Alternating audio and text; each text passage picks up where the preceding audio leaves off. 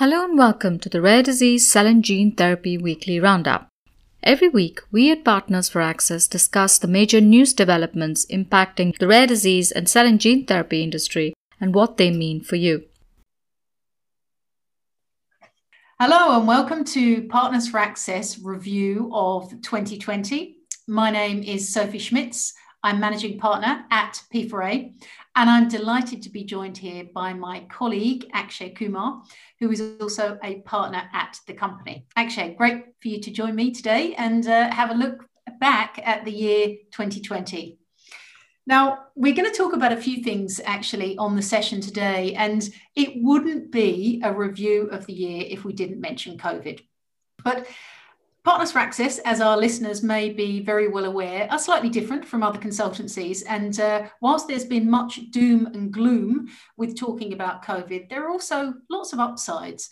Um, specifically, myself, I've been delighted with what the FDA did early on in the year and actually allowing for rare disease patients specifically. Um, clinical trials to be managed in the home care setting. This makes such an impact um, especially because when you actually think about many rare disease patients, they live at least three hours away from their nearest clinical trial centre. So you can imagine the infrastructure challenges um, and difficulties to get many of those patients involved. So this is a really great stride forward, as were many, many other positives as we think about COVID-19 in 2020. Akshay, from your perspective, what, what, do you, what do you see as some of the upsides from COVID? That's an interesting question, Sophie. We've spoken a lot about you know some of the adverse effects of COVID, so to speak, but COVID has also shown us a couple of things, um, especially in the context of the pharma industry.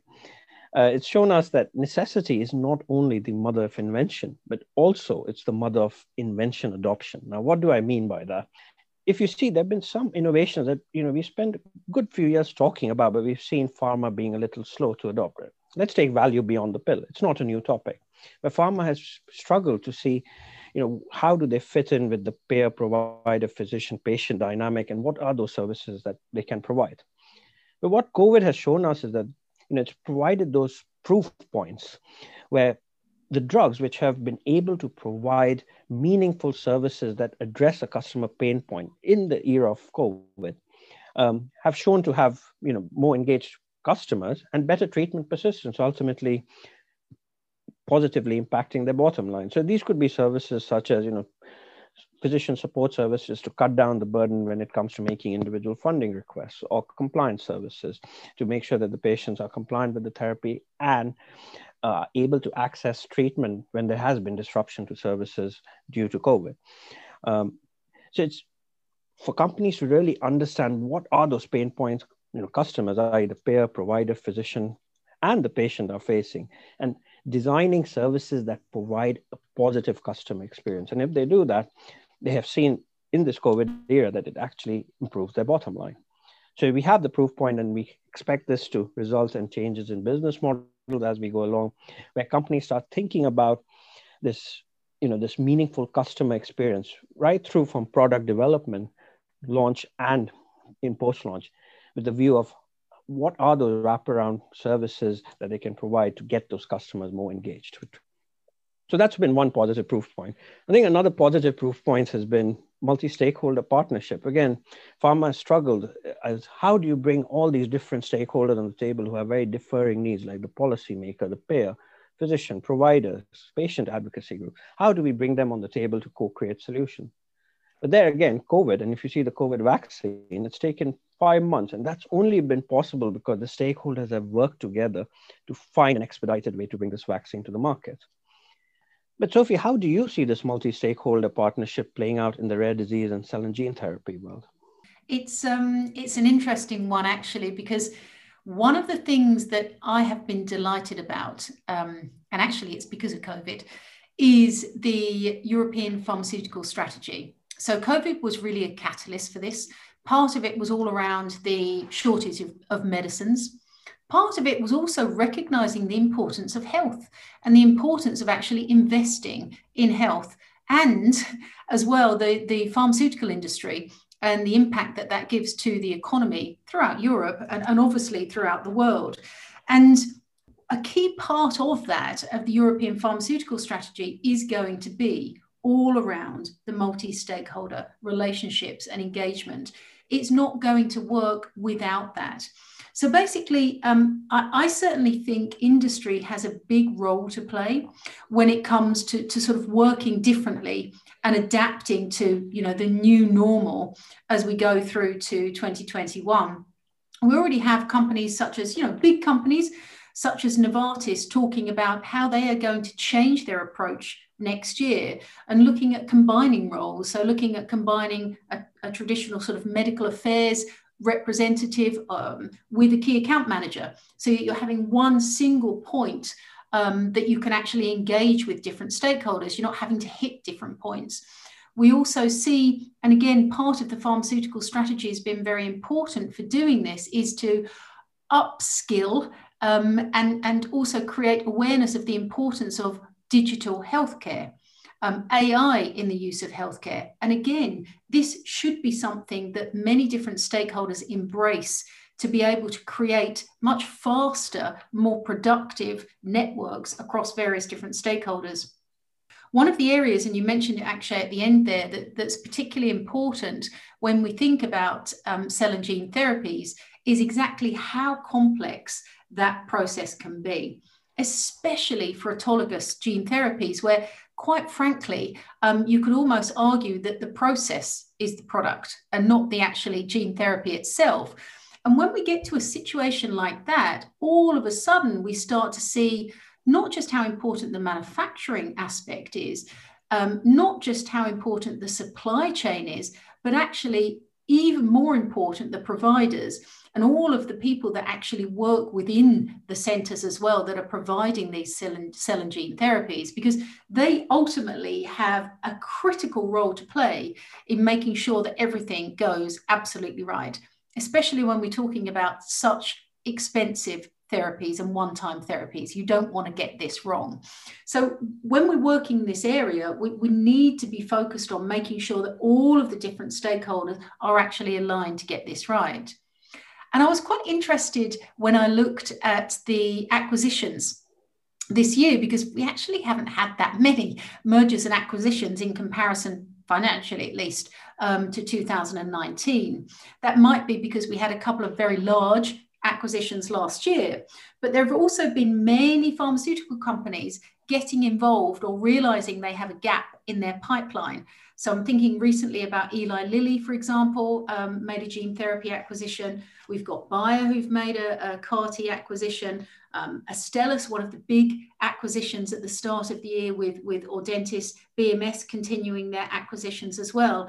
All of these players, relatively new to gene therapy, are going to have to get their heads around how do you engage with multi stakeholders and how do you do that on a very smart uh, an efficient basis. It's going to be essential for them as they go into 2021. So for me, it's it's incredibly important, um, not just for the pharmaceutical industry, but to all the various different stakeholders and providers as well. So one of the things for 2020, it would be remiss if I didn't mention the US elections. And um, dear President Trump, uh, and obviously the impact that he was looking to have, and certainly still has, it's been passed, um, the, the regulations on the price referencing. We now have a different administration in play, and certainly it's going to be very interesting as we look to 2021 in terms of what impact we think the Biden administration will have on drug pricing actually what do you think about that i mean it's it's one of the topics for many of our clients and it's a very interesting question. The US ultimately is the biggest market by far for branded medicines. It's really pertinent and can impact our client dramatically.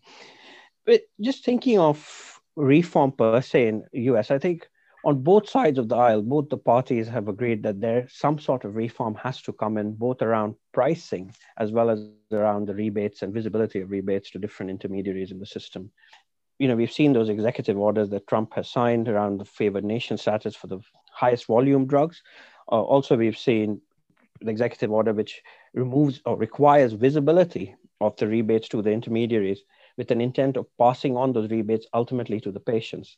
And this will bring about a dramatic change because irrespective of how it goes, both the parties are going to suggest changes. The big question is going to be alignment. Are they going to get alignment? But with the changes seen so far, it's already requiring companies to start adapting. And those adaptations are things like, you know, gone are the days where we can have a US and an ex-US strategy, both of which could be fairly disjointed. Now we have to start thinking of global alignment. So alignment of strategy, pricing and market access strategy globally.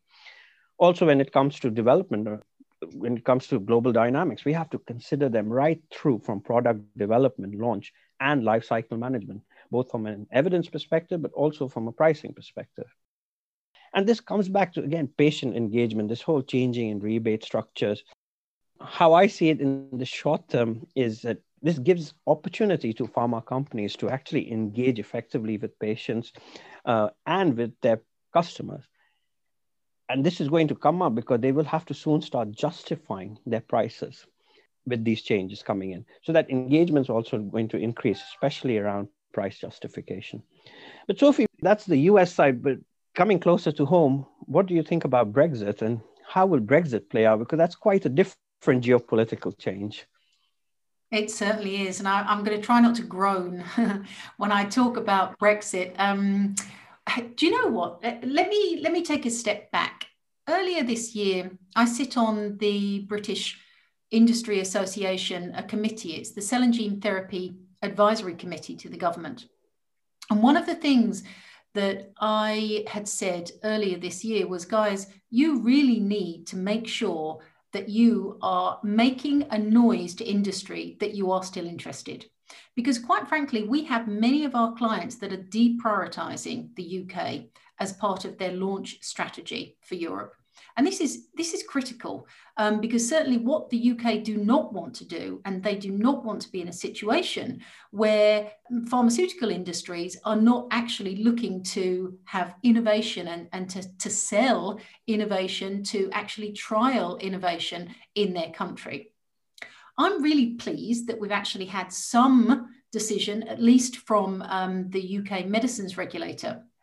And basically, um, that's recently come through. So now, what we will see from the Brexit transition period, which is next month, January 2021, we will actually see for the next two years that the MHRA, which is the regulatory body in the UK, they will actually accept EMA approvals.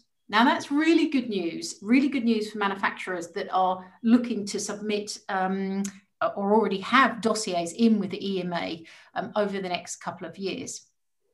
The question mark still arises well, what happens after that period? And, and I can't actually sit here uh, and tell you absolutely what it is going to be.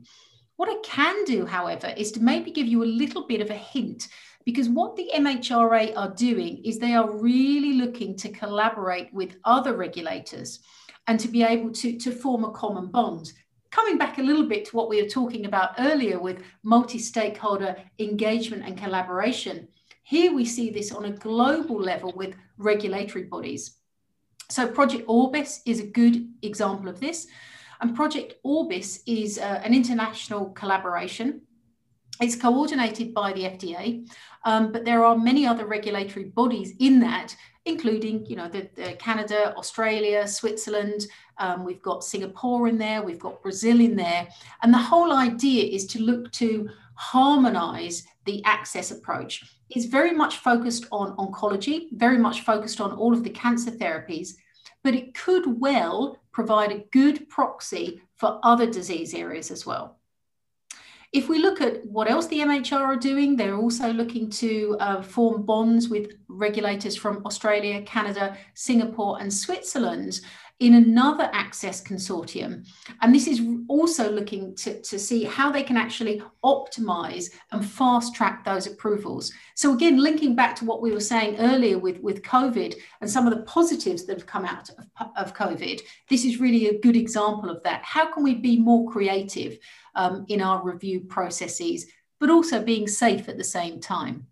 There are also other things that the MHRA are looking at, which, which I think are positives as well. And that's also looking at things, for example, like real world evidence.